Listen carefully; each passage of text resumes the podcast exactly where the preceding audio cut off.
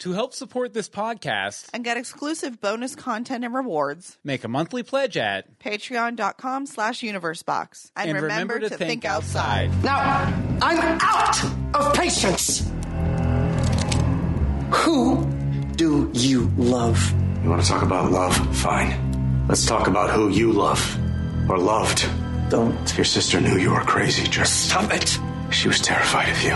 Thought of you disgusted her. Lies, deceit. The story you tell is incomplete.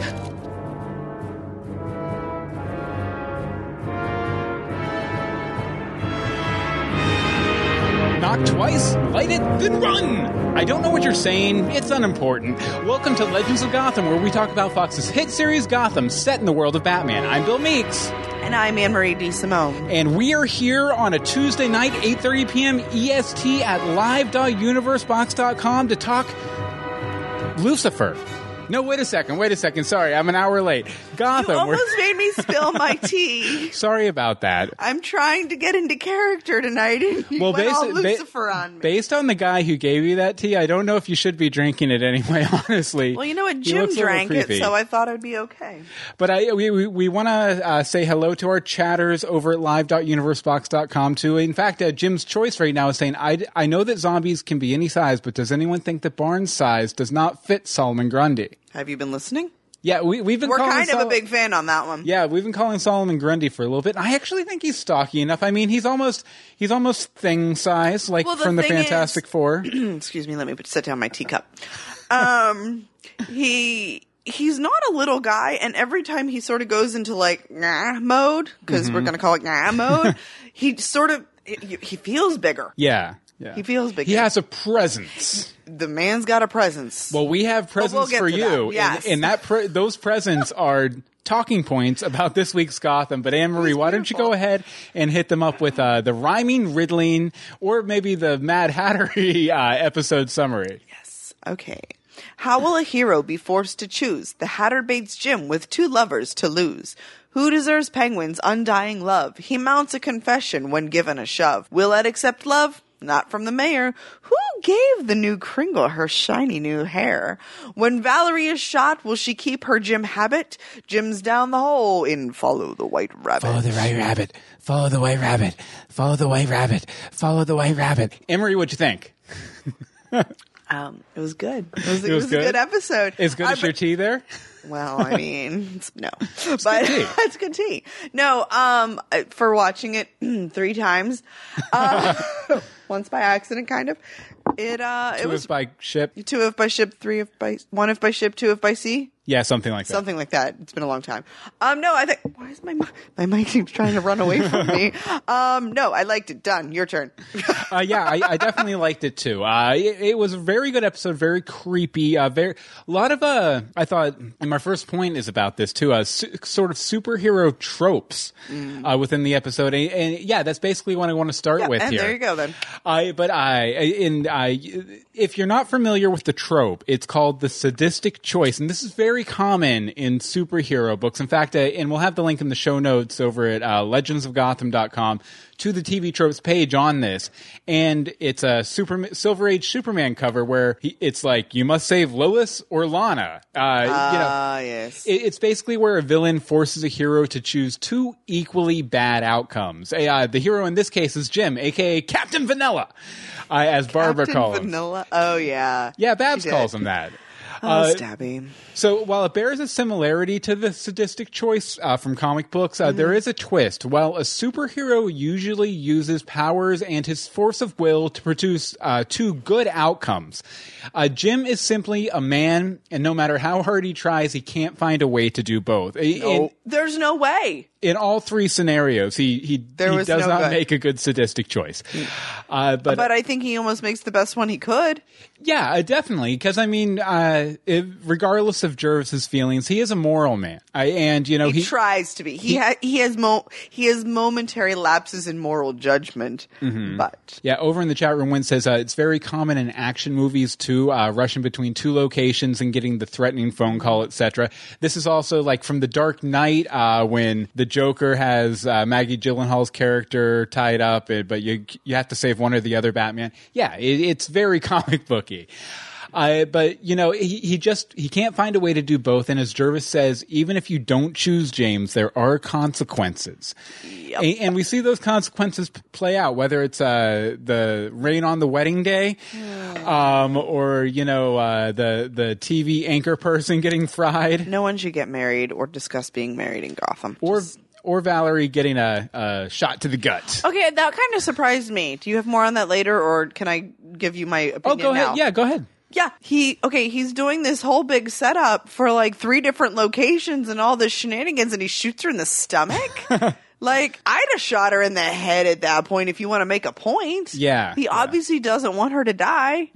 But he, he's also obviously not operating at full facilities either. No, but okay, so but the the big brute dudes have guns aimed at heads Mm-hmm. the entire time until Jim basically tells them to put them down because he Yeah. doesn't want to die. I, I, I like what uh, Cobble Pottery says in the chat room. Uh, Jim's Yeah. choice was a pure Telltale Games moment. Yeah. Lee will remember that. that you said to shoot her. Yeah. Oh. Oh yeah.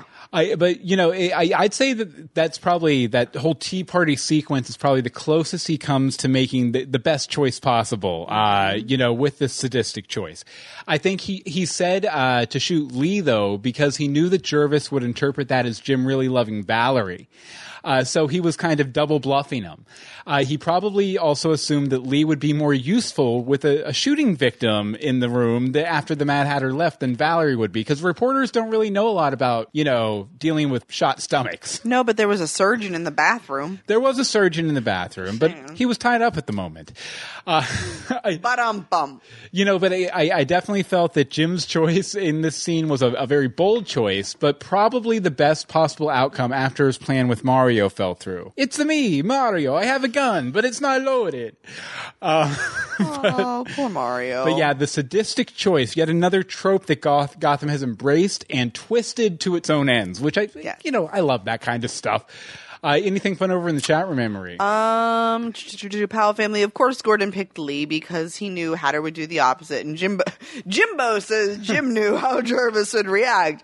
He's, you know, speaking in the third person now. And Cobble Pottery's, um, Oz is on top of the world. He was like, wait, he was. well, the- I'd, I'd say we save? Cobble Pottery because it, it, it involves a future point. So We will save that Cobble Pottery. I wasn't reading ahead. Sorry. But you know, we've talked about how she got shot. Uh, why, now you wanted to talk about how she got shot through the heart by Mr. Jim Gordon, right? Kind of. Okay. The entire uh, Jim and Valerie situation has me completely confuddled. um, because, yeah, I can see how Jim said Lee because he really did love Lee and blah, blah, blah, blah. So, or does he actually love Valerie? Was he not, you know, they're, they're, everybody's playing mind games here, y'all. Everybody's playing mind games. So, let's see. So he loves her, or did he just say he did because of the situation? I really want to think that he does. It's new, it's exciting. She challenges him in a way that nobody else does. And as Lee points out, they were made for each other. Not a compliment. um, I'm a little concerned about who might be playing who here.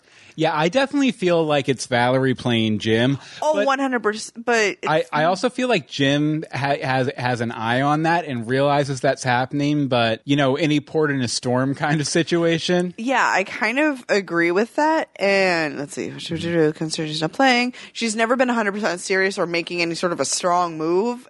Um, now she's been shot because and for him.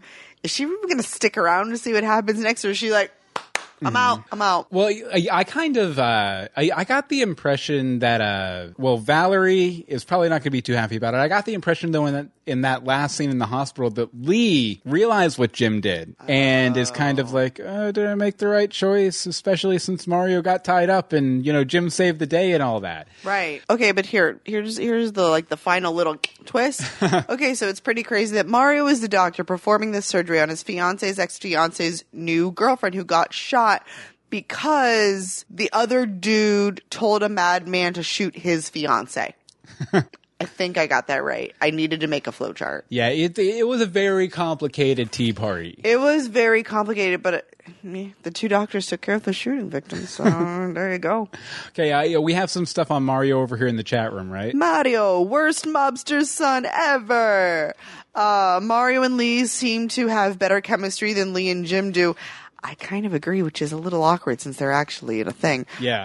Um, says that's not Mario's fault. Daddy Falcone didn't raise him right. True dad. They raised him not to be the mobster. Um, I think Jim and Valerie were just using each other. Daddy Falcone didn't raise him at all. Jim and Valerie are just a short term roommates. Everyone's got an opinion. Normally, Yeah. we don't get this many responses on one statement. So, do do you think. Valerie survives? Yes. Or do you think she's She was only shot done? in the She's stomach. ba- She's, going back to play Mulan on Once Upon a Time after this episode.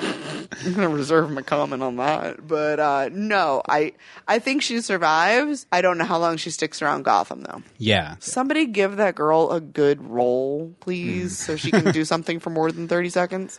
Okay, well, I'm, I'm going to shift gears here, but it's still kind of in the, in the romance department, and that I wanted to talk about. I wanted to talk about Pengy Pants in Love. Pengy Pants is in Love. In love, In Love. He was so adorable. You know he really was. I, I mean, Pengy Pants is usually adorable anyway, but mm. Oswald had had a special kind of adorableness in this episode. Right. I was actually kind of surprised that Penguin came right out and confessed his love for Nygma right at the beginning of the episode. I, I was expecting them to sort of build the tension over a few more episodes, you know, a couple more like close up shots on grabbing shoulders and things like that, like we saw in the flashback. Right. But uh, at the same time, I'm glad they didn't because I thought that plot in this episode was really, really good. I it, it was also it was so odd to see Oswald so unsure of himself. He was basically like a tittering teenager. Like, oh, Well- will he like me? Should I tell him? Well, we've sort of, I mean, we've kind of touched on that before in our episode last season, uh, Asexual Penguin. Yeah. Where we really talked about him not being a romantic sexual person. Yeah, so that and was so surprising, it's, too. it's just surprising in general. Um, the only person we've ever really seen him give affection towards his, his mother. His mom's. His, his mom's, and that's not appropriate it- in such situations. that was kind of a little bit. it was a little dirty. Yeah, a little bit. Uh, uh, but no, no, I, I thought I thought it was really good the way it played and everything. The entire episode, Totally. uh, including like the school scene, which you have some more about later. I, but I, I, I think at the end of the episode, I think Ed would would have probably accepted Oswald's advances if Kringle 2.0 hadn't shown up. Yeah. She, she she seemed like the Kringle that Ed always wanted uh, when she was alive. You know, she she's shy uh, and awkward like him. She's riddle obsessed, and and she instantly uh, is into him without any sort of murdery subterfuge or lying or tricks or anything like that. So, and I know you have a theory uh, coming up on this in a little I bit do. too. Uh, but who is she? Uh, my theory is, you know, we haven't seen Clayface yet this season. Uh, so my guess is that Fish and Doctor Strange found him again, and in a bid to weaken Penguin, sent her after Ed. Like they're gunning for the mayor, and they know that Penguin and Ed are really tight. And also after uh, working in Arkham with Ed, Hugo Strange probably knows all about Kristen Kringle and how much she meant to Ed and all that kind of stuff. I, but at the end of the day, I think Kringle 2.0 is going to test Ed's allegiance to the mayor. Uh, will their friendship slash burgeoning romance survive? And what will, and if it doesn't, what will it look like with those two rogues at loggerheads? Like, wouldn't it be cool to end the season in sort of a, you know, Riddler versus Penguin Yes. standoff? And Yes. then, then maybe you have Jerome stroll in and uh, throw That's the whole thing out exactly of how whack. it should be. Like the final shot, and I hate to put him off for so long, of him just like they're like, "Nee," and he just like, boom, Uh-huh. Yeah. and like smacks their heads together and to black. Stop being silly. We have chaos to create. Chaos! Something like that. Uh, let's see here. Over in the chat room, um, yeah, Pal Family confirms that Penguin has never dated. Uh, Win says his mom's a better choice than Ed. and uh, Pal Family also says she she's totally a honey trap. And uh, Cobble Pottery says she's perfect, a little too perfect. Uh, chin rubbing and squinting intensifies. Uh, Pal Family and Win are also saying uh, Court of Owls, Court of Clones, something like that. Oh. See, I think I think just because of the fact that Clayface was working directly with Hugo Strange and now Fish is working directly with Hu- Hugo Strange, I think that it makes it more likely if Kringle 2.0 is Clayface that it would be coming from that direction versus the Court of Owls because they're running their own schemes with You know, lookalikes. I almost had a a uh, comment in here going, "Dude, Strange and Fish aren't dead. Like they're coming back. Yeah. They, there's no way the two of them just went off into the woods to live their happy life. That's not either of their mo. So it's gonna come back around. Yeah. I'm curious. Okay. But you wanted to talk a little bit about a, So I have the some- character's name is Isabel. I've been calling her Kringle 2.0. Yeah, I will call her Isabel by her given name. uh, my question is, did you come from Indian Hill? So at first, I didn't think that that was really possible because, Mm-hmm. you know, Ed buried her in the middle of the forest. But then the more I thought about it, I'm like, no, he got caught right near the burial site. So this is possible. Yeah, my th- my thinking is though is that she had already been dead for a while, and she had been in the ground for a while. I I mean I know Strange has all this great technology and everything, Strange but is is, a it, magical beast. is it that great that it could bring back like a decomposing cor- corpse, and the only side effect is she has blonde hair? You know, it depends on what um, DNA he splices her with. Yeah, There's, Very true. you know, there's lots of animals, lizards maybe, where like you chop off their tail and it regenerates. Like, if you find an animal that has a regenerative property, true enough. I'm true just enough. saying, there's that. Okay, but I see a few different options with my whole Indian Hill world. Mm-hmm. So Strange was inspired by Ed because they did spend so much time together in Arkham and all that, and his constant riddles that, and he may or may not have known where Kringle, the Kringle body came from. Yeah. Um, but he programmed her to think and talk the way that he did. Like that was his her story was giving it that. Then another one is the. I even did research this week. Normally it's him who's looking up the definitions of things, but now Isabel means devoted to God. So perhaps if Strange brought her back, the part of her brain that was falling for Ed took over. Like, did it decay in the woods? Like the part that knew he was a psycho murderer. Mm-hmm. Going with the whole she's been dead in the woods for a while, decay problem. yeah. I don't remember if he did chop her up. I think that was the other guy. Yeah, I think he did because he had to get her in the case, right? No, that was was she in the case? Or was it the hunter? That's what I can't remember. Yeah. If she was chopped up, then it's not her. He did chop her up to fit her in the trunk. The Powell family confirms over in the chat room. Okay, so it's probably not her. Then my third theory is actually the best of all. The Gotham TV writers are throwing us all a bone since nobody wanted to see Chelsea Spack leave the show. No, well, I mean, her and uh, Corey Michael Smith definitely got along pretty famously. Uh, they're still When- very tight. Yeah, so- they so- might be very tight. no, no, because I, I, I believe Is he married? I, no, I think I think he's gay. Um, so I, I th- I'm pretty sure. Apologies to uh, Corey Michael Smith if I have that wrong, uh, just for the sake of accuracy. Oh, there's a thing. Oh, I got it. Okay. Um, but yeah, it's going to be interesting to see how that whole story plays out. Like, I, I'm, I'm very curious ab- about where that's going. I mean, I'm sure it's going to cause a rift between uh, Ed and Nygma. Uh, yeah. for sure. But uh, we'll see. We'll see. Okay, we're going to get back to the main discussion in just a minute here. But first, we'd like to tell you a little bit about our Patreon. Uh, Amory, what's a Patreon? Hi, a Patreon. It's a monthly way that you can uh, donate and help support our podcast. And look at our doc. Um, We No. give a little. It's like a little Easter egg. a Every little a behind the scenes. So, what Patreon is, you set up to make a monthly donation, minimum of a dollar, maximum of, you know, your bank account. Mm-hmm. And it helps us, you know, keep the lights on, improve our shows, buy tea or magic juice should the occasion necessitate. Um, Yeah, but and- uh, you know, like you were saying, it's just a real simple way to, you know, if you like the show, help support the show, help pay our hosting cost, all that kind of stuff. And Mm-hmm. it's really as simple as if you want to throw a buck a month our way, you just go sign up. They'll take a buck a month, and you'll get all sorts of exclusive posts from us. Right. Eh, But the most important thing is that you'll become a member of the. If you donate five dollars or more, Mm-hmm. you'll become a member of the five dollar Star Patrons Club, which means every episode of every podcast we do, this one, Universe Box, We're So Lost, etc. Mm-hmm. We're going to shout out your name on the show, and also we'll What? clone your lost love for you. I was waiting. I mean, this is like your favorite thing. But uh, the people we're going to be cloning their lost loves for today, I, am going to need a lot of cloning juice. Becca Baca, Angel, Holly Max 79, Monica Jones, Sage of Earth, Harry Seidler, Timothy Peters, Robert Cattler, Hope Molinax, Karen uh, Horlatcher, and Jessica Gonzalez. You guys are all the awesomest, supporterist supporters. supporters, supporters. And now is a really good time to join our patrons because on Friday, this mm-hmm. Friday, the of October, we are going to be holding an exclusive patron hangout where all of our patrons are able to log in and mm-hmm. talk with us um, everyone else can watch, but you can't play. Yeah, we'll stream it at live.universebox.com as Totally. usual, but uh, you'll need to be in the patron Patreon to uh, get a link to join and chat with us because we'd love to talk Gotham with you for sure. But if you want to be a member of the $5 Star Patrons Club and join us for our patron hangout this Friday, go to patreon.com slash universebox. And, And to remember to think outside. Okay, so let's see here. Let's get back into the main discussion. I wanted to talk a little bit about the Mad Hater. The Mad Hater. The Mad Hater. I, I, I thought that uh, Jervis's uh, sort of portrayal in this episode was very interesting. Eh, Not just the chauffeur suit, but uh, just in general.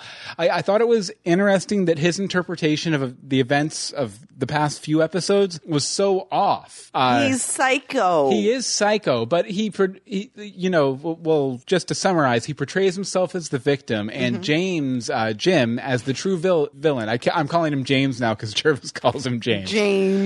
Uh, but somebody who's so good at picking up on the weaknesses in his victim's psyches doesn't really know himself very well. Maybe and do- that's part of the problem. yeah, it could be. Maybe, maybe that's what allows him to see other people so well is that he's not looking at himself too closely. So he has that excess uh, attention to give to other people. Because I mean, it really has Jim's number down in this episode. I mean, Jim keeps you know asserting himself throughout the episode to try and take control back because he can. I think he can tell that.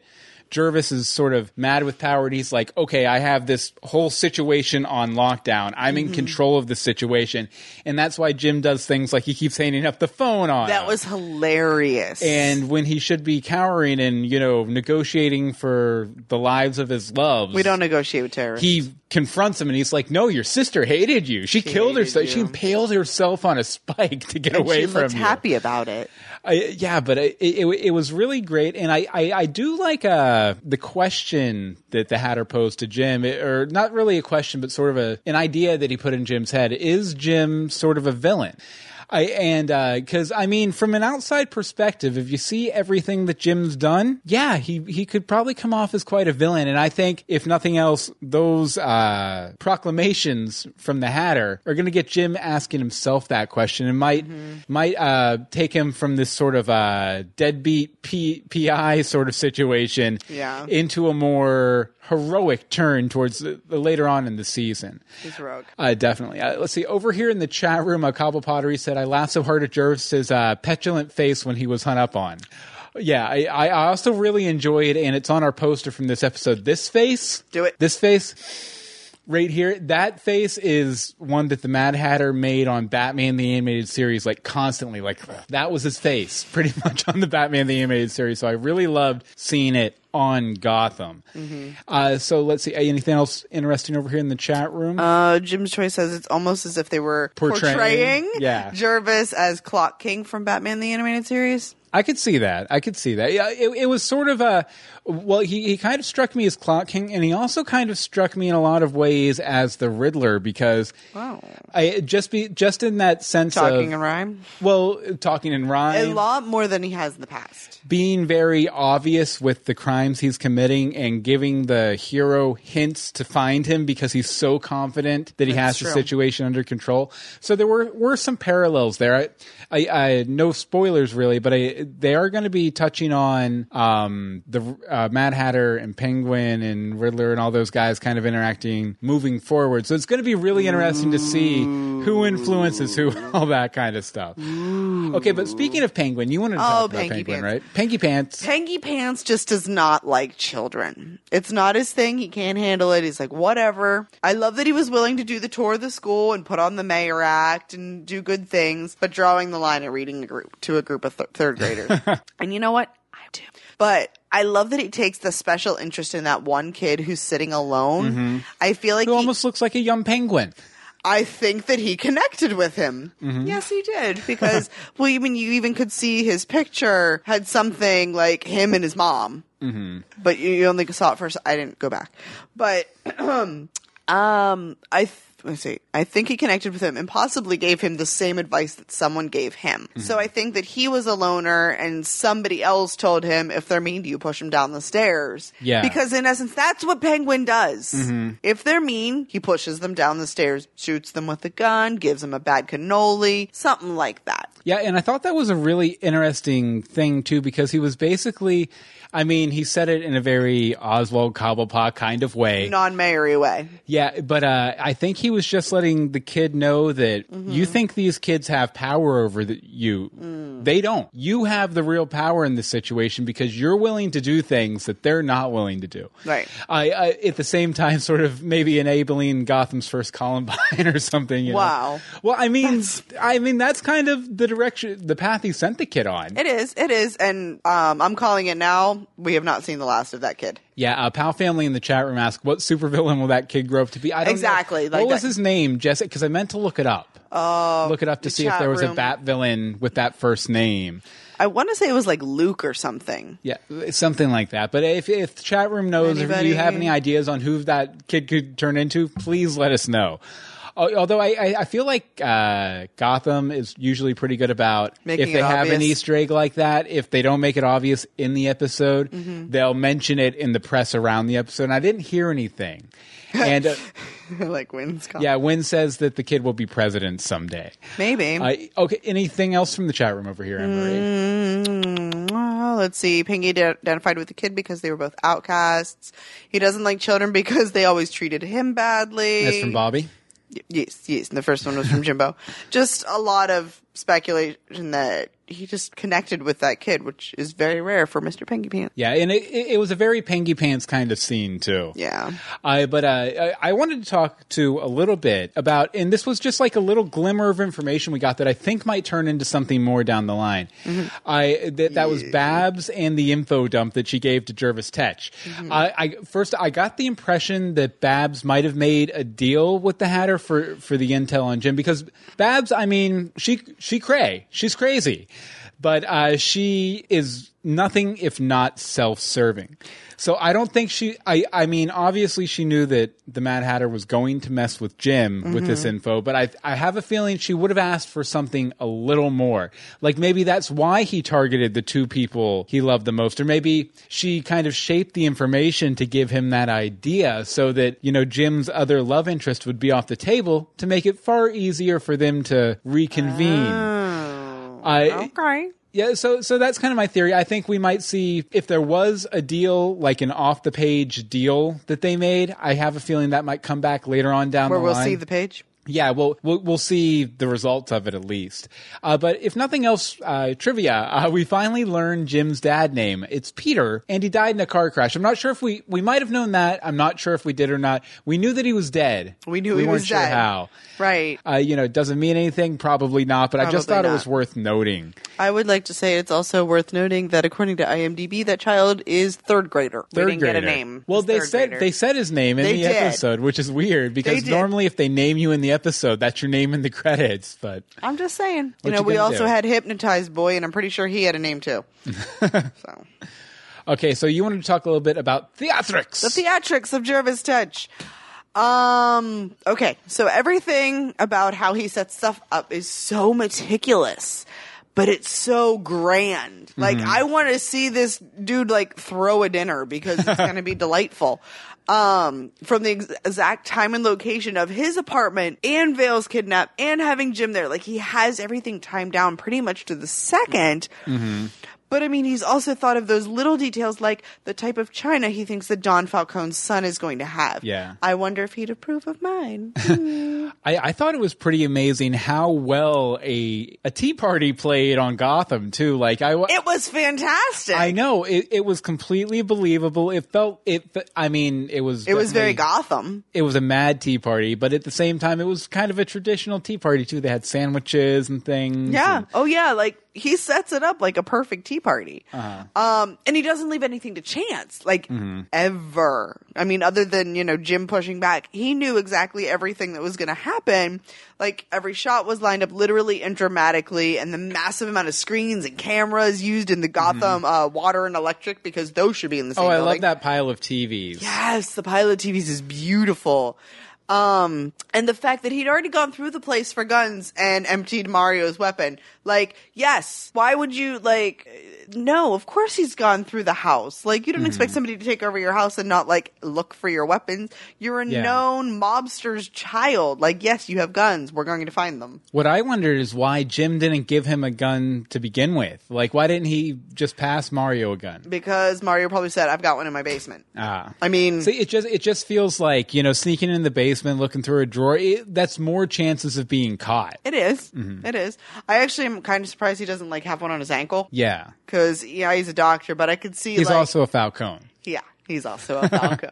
so. Uh, uh, over in the chat room, they are weighing in on our thoughts about uh, Jim's dad. They say a Cobble Pottery says, "I think Jim told a young Bruce Wayne at the start of Gotham about the car crash." And then Pal Family asks, "Wasn't it mob re- related?" And Oh. uh, Jim's Choice says, "If we get Jim's father, uh, why can we not get Philip Wayne, who is Bruce's uncle from the Golden Age?" That'd be fun. I, I I'm also hoping for an Aunt Harriet at some point. I, I mean, I know she's Dick's uncle, but I, at the same time, I'd love to see Aunt Harriet, especially after watching Return of the Caped Crusaders. Just gave me a whole new level of respect for Aunt Harriet. Okay, but I, let's see. I guess we should talk about the character who this episode was named after, uh, and that's the White Rabbit, the the albino guy. Oh, Uh, know. good. yeah, that uh, was you know leaving hints all all around for the Mad Hatter.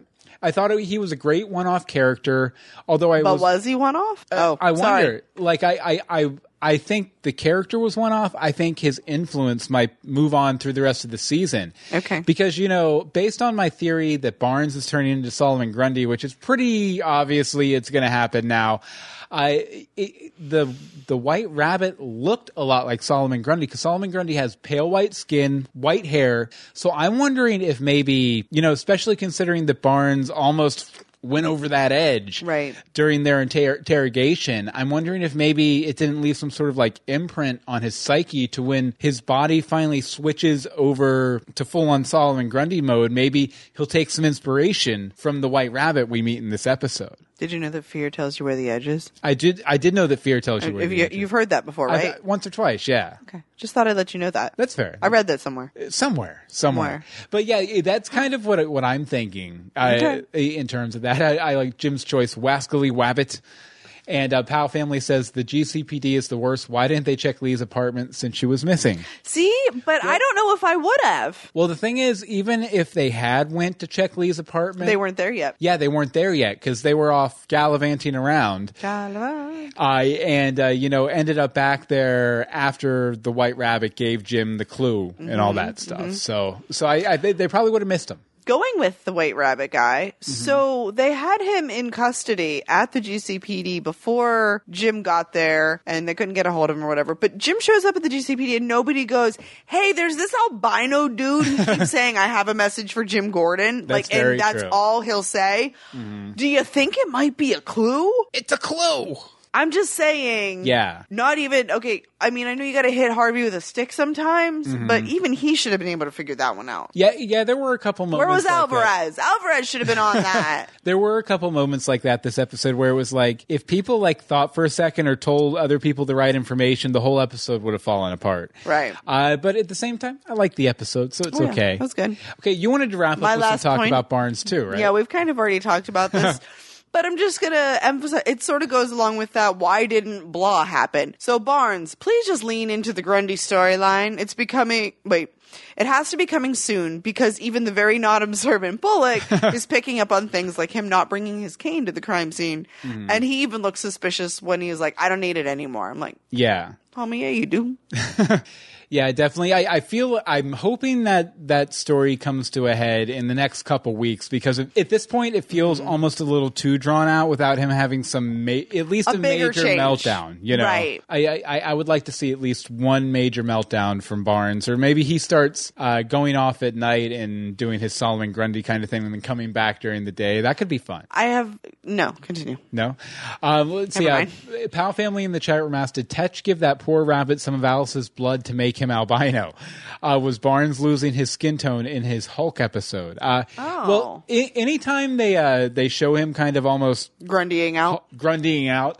Uh, his skin kind of, his pallor gets kind of Mm-hmm. white, and you can see the veins through his face and stuff like that. I don't know if it, if the albino was made by the blood, just because Mm-hmm. from what we'd heard about the rats. Yeah, So that doesn't seem to be a thing. maybe it's Maybelline. I mean, Maybe it's Maybelline. Maybe it's Maybelline. Okay, so let's see here. As always, I'm going to throw out some random bunch of crap for you to rate the episode on. Let's see. This week, it's going to be 57 reigning newlyweds. Please feel free to weigh in in the chat room. Uh, Anne-Marie, what do you think? 54 reigning newlyweds because I wanted Babs at the tea party. You wanted Babs at the tea party? Oh, absolutely. Oh, I mean, there's plenty. There's plenty of time for, For another party. tea party? Yeah, for another tea party. For I'm sure. just saying, I think that would have been a good one. Okay, uh, let's see. As for me, while we're waiting on uh, people to weigh in from the chat room, I'm going to give it. I'm to give it 54 reigning newlyweds because I, I really liked it. I thought it. I, I thought it was the best Mad Hatter episode so far. Yeah. Uh, but I mean, I, I thought the last one It was, the maddest too. of the Mad Hatter episodes. Definitely was, and I We're getting madder. and I really liked how uh, how Jim just kept pushing back and pushing back and pushing back. It was a lot of fun. Uh, Bobby says nice scale, and uh, Pal Family says uh, fifty reigning newlyweds, and we'll keep checking in on that as uh, as we. Oh, let's see. Bobby says forty three reigning newlyweds. Bobby's not a fan. Jordan's a fifty five reigning newlyweds. Uh, Jim's choice is 53 and a half. Is the half the groom or the bride? Because I have to know. It's the kid. Oh, and Cobble Potteries gives it a 47. I feel like the dramatic tea party was a little drawn out.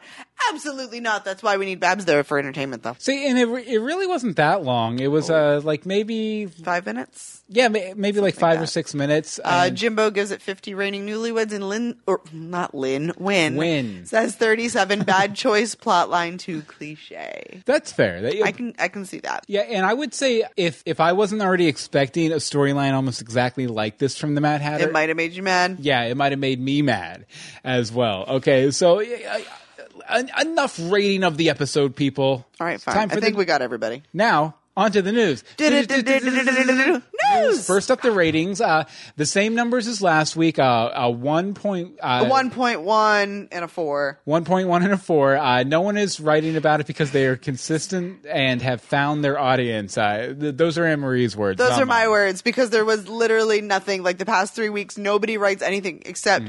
Gotham had a 1.1, which was even with the previous week. Gotham had a 1.1, which was even with the previous week. Well, that's because they found their people. Like nobody, they are not coming and going. The Gothamites are here, baby. Uh, by, over in the chat room, by the way, uh, Jim's choice says the half is the White Rabbit, which Okay. Mm-hmm, is fair. Which is fair. I like And- it. And uh, Pal Family says that the two, two commercial breaks might have made that tea party seem a little bit longer. And you know, I think they probably just wanted to drag it out because you have to have a tea party if Mm. you have a Mad Hatter. And uh, in keeping with the uh, the Alice in Wonderland Nope. themes, Nope, keep crying. There it is. The Alice in Wonderland themes. Next episode is called Red Queen. So we'll go ahead and look at the preview for this. Uh, we got Jim with a gun. Uh, Is this Mad the Hatter hospital? rolling. Yeah, at the ho- it looks like the hospital at Arkham or something. Uh, there's Oh, some oh. drugs involved. Oh, that's right. This is. It's like almost the entire episode is on psychedelics. Yeah, it looks like a dream situation with uh, Barb. Everyone? Barb is a bellhop, and uh, somewhere that's green with Lee. Nygma's making out with Isabella. Whoa. I mean, I saw it. It No, was I know. I just mean, whoa! I, I feel I feel sorry for Oswald. That's all. More on and that uh, and we definitely get some more of uh, Barnes sort of uh, grunting out, as we've said Grinding before. out. I love it. Okay, and then uh, the I, I believe it's the Powell family, right? It was. It's why it says Share- from shared- the Powell family. Yeah, shared us a couple, uh, A couple of clips. preview clips uh, from next week's episode. You want to? I didn't get a chance to watch them because I was still putting in notes and stuff. But do you want to give kind of a summary? I can. The first one, um, I called Barnes and the Blood. Barnes and Bullock are reviewing a candidate for the ME, which kind of brings up the question: What happened to Lee? Did she quit? Did she move back to Florida? Did she just, you know, go on her honeymoon? I don't mm-hmm. know. Uh, Fox then brings in the results of Alice Tetch's uh, blood, confirming the earlier results from the rats, so that within two weeks they lose all traces of their previous personality, the violence, the aggressiveness, and all that. Barnes asks how they're doing on a cure, and is told it could take years, while mumbling that he only has hours. Ooh, so he's he's probably Well, because that would be two weeks from the Yeah. blood dropping in the eye, and it was the very end of the episode. So my guess is like that last five minutes we're grundying out. I still say why why is Barnes keeping this you know under under his hat? Because who's going to so help long? him? I who, don't know. Who can actually help him? Somebody, but he, what's That's the second what. Okay, the clip? second one was Nick Mobblepot. Okay, so Ed is helping the Penguin get dressed for a Founders Day dinner that has been held in Gotham for over Mm-hmm. 200 years, and only the most powerful people are invited. Mm-hmm. Penguin laments about not having a plus one, and Ed informs him that he couldn't go anyway because he's got a date. Ooh. Well, then we get Penguin snapping. he quips back about the date being with a woman he's supposedly in love with after knowing for only a few hours. Mm-hmm. And Ed's all, you know, the heart wa- no, wants what it wants, blah, blah, blah. And then he recommends a tie because, you know, Ed does have that bit of a fashion sense, and Penguin specifically chooses a different one just to make him mad. Nice. Mm-hmm. Very nice. It's going to be a great episode. So, I, I mean, next week when you get done ro- watching The Red Queen, what I need you to do, walk away from your television. Walk away. You're going to see a dear friend there. They're going to confess their love to you. Ignore them. Shove their face away from you. Run to your phone and let Shove us him know. down the stairs. shove them down the stairs and let us know what you thought about the, the episode. You can email us legendsofgotham at gmail.com. Tweet us at Legends of Gotham. The Facebook is facebook.com slash groups slash Legends of Gotham. Shout out to Jason Wiley over there who is always giving a Tons ton of of great prompts. Love it. Also, if you guys are interested, Jason Wiley suggested over there that we do a Q&A episode in the off season About us. about us. So if you have any questions, send them along. We'll mark them and we'll do that because I thought that was a really good idea. And uh, then the voicemail number, which we almost always use the voicemails, 424-274-2352. Again, that's 424-274-2352. And as usual, our first voicemail is from Bobby. Bobby! Hey guys, it's Bobby. After uh, weeks of successfully juggling several storylines, which I've been pretty impressed by, to be honest, uh, it seems like Gotham decided to take a bit of a slower pace this week. There's only like three or four things actually going on in the episode. Uh, characters like we don't see Bruce, we don't see Cat, we don't see Alfred, we don't see Poison Ivy. But uh, so basically, there's like like I said, like four things going on. Of course, you've got the the main Mad Hatter storyline going on, which, to be honest with you, I feel like Jar- uh, Jervis has overstayed his welcome. I really like the characterization of him to begin with, but now it's just gone on too long, and I'm ready for the storyline to end. Um, Well, he does keep getting madder, so I feel like we're getting a different version of the character every week. Like, uh, Just slightly different. next week's going to blow it out of the water. of course, with the B part of that would be with uh, Lee and Vale going on in this episode. I do believe, like I like I just discussed last week, I don't see Vale sticking around past this season, and I do believe Jim and Lee still have feelings for each other, which of course was stated a number of times in this episode. But I don't know how they're going to get past uh, Jim telling uh, the Hatter to kill Lee. Uh, that's a pretty sore subject. Um, and and uh, they barely touch upon what's going on with Barnes. I feel like that part of the the season is just kind of dragging out, and I'm ready for him to be Solomon Grundy already. We almost know week. he is because. Uh, the character that was like, I guess, the White Rabbit in this episode earlier, like before the season started, they had showed set pics of that character all dressed up in white like that, saying, "Oh, here's Solomon Grundy from the set of Gotham." So if he's not Solomon Grundy, then Barnes better be. and uh, then, of course, you've got the Oswald and uh, Edward thing going on. Like I said before, I really do feel that Edward's feelings for him are genuine. There's not any kind of uh, of uh, malice intended. Uh, and I kind of wondered where that would have gone. I think it would have been reciprocated. I think that Penguin's feelings would have been reciprocated by Nygma if we hadn't run into pseudo Kingle or Kringle here at the end of the episode. uh, I don't know how I feel about that, um, but I, I don't know. We'll see how that all plays out next week. But um, so kind of a short voicemail this week. Uh, out of uh, what's the rating going to be this week? Um, empty magazines. uh, no, uh, yeah, empty magazines of a gun, I guess. I don't know. Out of 14, is that how many rounds would be in a magazine? Uh, it's okay. So out of 14, I'm going to give it, um, eight. I mean, I like Gotham, but I, I mean, they can't all be winners, and I just was not impressed this week. I that's fair, Bobby. I give your your scale uh, 234 out of 250 uneaten tea sandwiches. Oh, a tea sandwich. Okay, uh, next up we have a letter from Jacob. Jacob says, uh, "Dear Bill and Amory, I have been watching the podcast for about a year now. Thanks. I watched two other Gotham podcasts, and I think that Legends of Gotham is the most entertaining.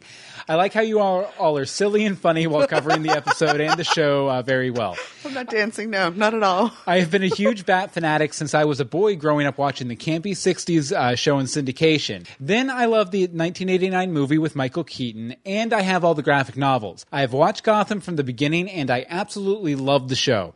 The reason I am coming out of the shadows now is to give you my take on why Penguin and Riddler have grown so close lately, and uh, what I would like. Uh, I would like to do it from each of the characters' point of view. Ooh. So, do you want to be uh, Nig- uh, you be Oswald? I'll be Nygma. So, Okay. Oswald, or Pengy Pants as you like to call him. I agree with everyone that Oswald is not romantically interested in Nygma. I don't think he is motivated at all by sex. He wants power, respect, and love. Don't we all? um, what you have to remember is that Nygma saved his life. Not only did Nygma save Oswald's life, he healed his spirit.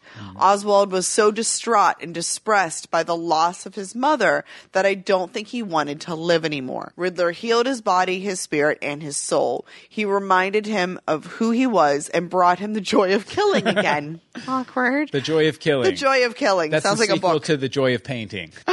The point I'm trying to make is Oswald feels pure gratitude towards Ed. This is the only normal thing about either of them and about the relationship. If you saved my life, I would want to be your best friend too.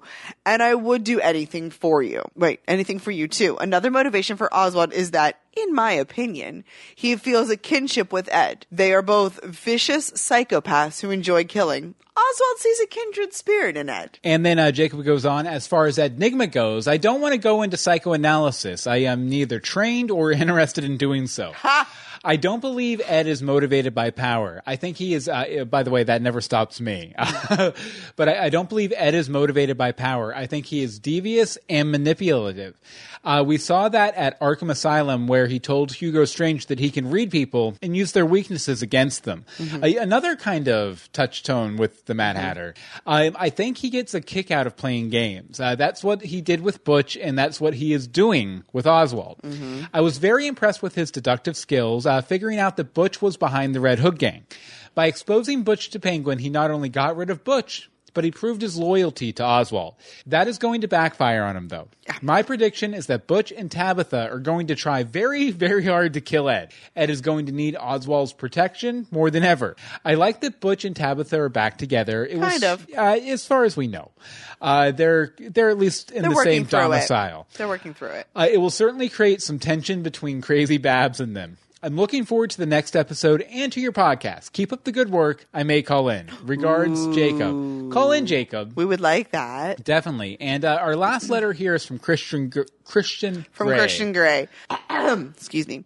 Gotham can get bogged down in ridiculousness in my but in my opinion, the show is best when it's torturing Jim Gordon emotionally. so all the time. Um, was this similar to Batman Forever when the Riddler, Jim Carrey, forced Batman to choose between Robin and Chase? Um, last week's missed kiss was has significance. So Mm-hmm. it seems Oswald has feelings for the Riddler. I've always thought that the penguin was an asexual being. Here we go again. Mm-hmm. Asexual Um, penguin. asexual penguin, and there has been no suggestion that the Riddler is anything but straight, right? He liked Kringle, Dr. Tompkins, etc. Very true. Uh, does Ed really see the penguin as a friend, or is he trying to manipulate him? I think that the penguin will come to regret taking Ed into his confidences. I'm on that team. Uh, Butch was loyal to the penguin and wouldn't try to usurp his authority. I get the feeling that the Riddler doesn't want to play second fiddle and will attempt something. Given the character of the riddle, Riddler, this could be a long con to seize power. Do y'all agree? Kind of. I, I, I kind of, uh, I'm kind of half and half on that. Okay. So who does Jim love more, Dr. Tompkins or Valerie? I enjoy that each paragraph is a whole nother topic. Um, I was a little confused on that scene. Is it supposed to indicate that Gordon knew the Mad Hatter would shoot the other person he named and thus he's so in love with Lee? Or did Gordon think that he would shoot the person he named and thus he moved on from Lee? I'm leaning towards he's still in love with Lee. Partly because of the time they spent together telling her about what I said. Great job. I give this episode 123 white rabbits. Unfortunately, we don't know how many white rabbits that's out of, so we're going to take it as a perfect score. I'm just You, know, saying. you, you got to do the scale right. You got to give me the whole scale, man. Okay, uh, let's see here. Over in the chat room, I just wanted to point out the Pal family said, "Could we finally get the Kringle Christmas episode?" Please. Yes. Do you see, I mean, her hair is Snow White, Yeah, it's perfect. and it's almost time for the match made in Indian Hill. Okay, uh, next week uh, when you get done watching the Red Queen, eh, as we've said, As reject any advances that come your way. Kill them. Then email us legendsofgotham at gmail.com. Tweet us at Legends of Gotham. The Facebook is facebook.com slash groups slash Legends of Gotham. And the voicemail number is 424-274-2352. Again, that's 424-274-2352. And again, you can find all this information at legendsofgotham.com. Uh, now, we do want to thank our chat- chatters. Uh, we have It's been uh, a busy chat room Bobby tonight. and Cobble uh, Pottery and Jimbo and Jim's Choice and Jordan and Powell Family and Ray Ray and UB Ann Marie. Hey, that's you. And Win and of course ChanServ, our lovable chat room bot. Uh, live.universebox.com, 8.30 p.m. EST. Please join us live next week. I know. I hope we get to live tweet it next week. It's Halloween. It is Halloween, I can make no promises. but we'll try. We'll try. We will definitely try. Okay, uh, Anne Marie, where can people find you online? You can find me on Twitter at AMD Simone. As for me, you can follow Oh, me yeah, on Twitter. sorry. As for me, you can follow me on Twitter at Bill Meeks. You can follow all of the podcasts we do at universebox.com. And if you're tuning in live, we do uh, our entertainment pop culture news show, Universe Box, live right here, live.universebox.com at Half 10 an p.m. hour. EST, Tuesday and Thursday night. So please Take a potty around. break, get a drink, come back. Yeah, we'll let you know in the chat room when to refresh the page to get the new video, and we'd Mm-hmm. love for you to stick around. We'd love to have some of you Gothamites uh, join us along for the ride. I don't think we have any Batman-related stories, Not this week. but we might. Sometimes we do. Okay, uh, so I guess that about does it for this week. So join us next time for more Legends of Gotham. Don't hang up on me, James. Click.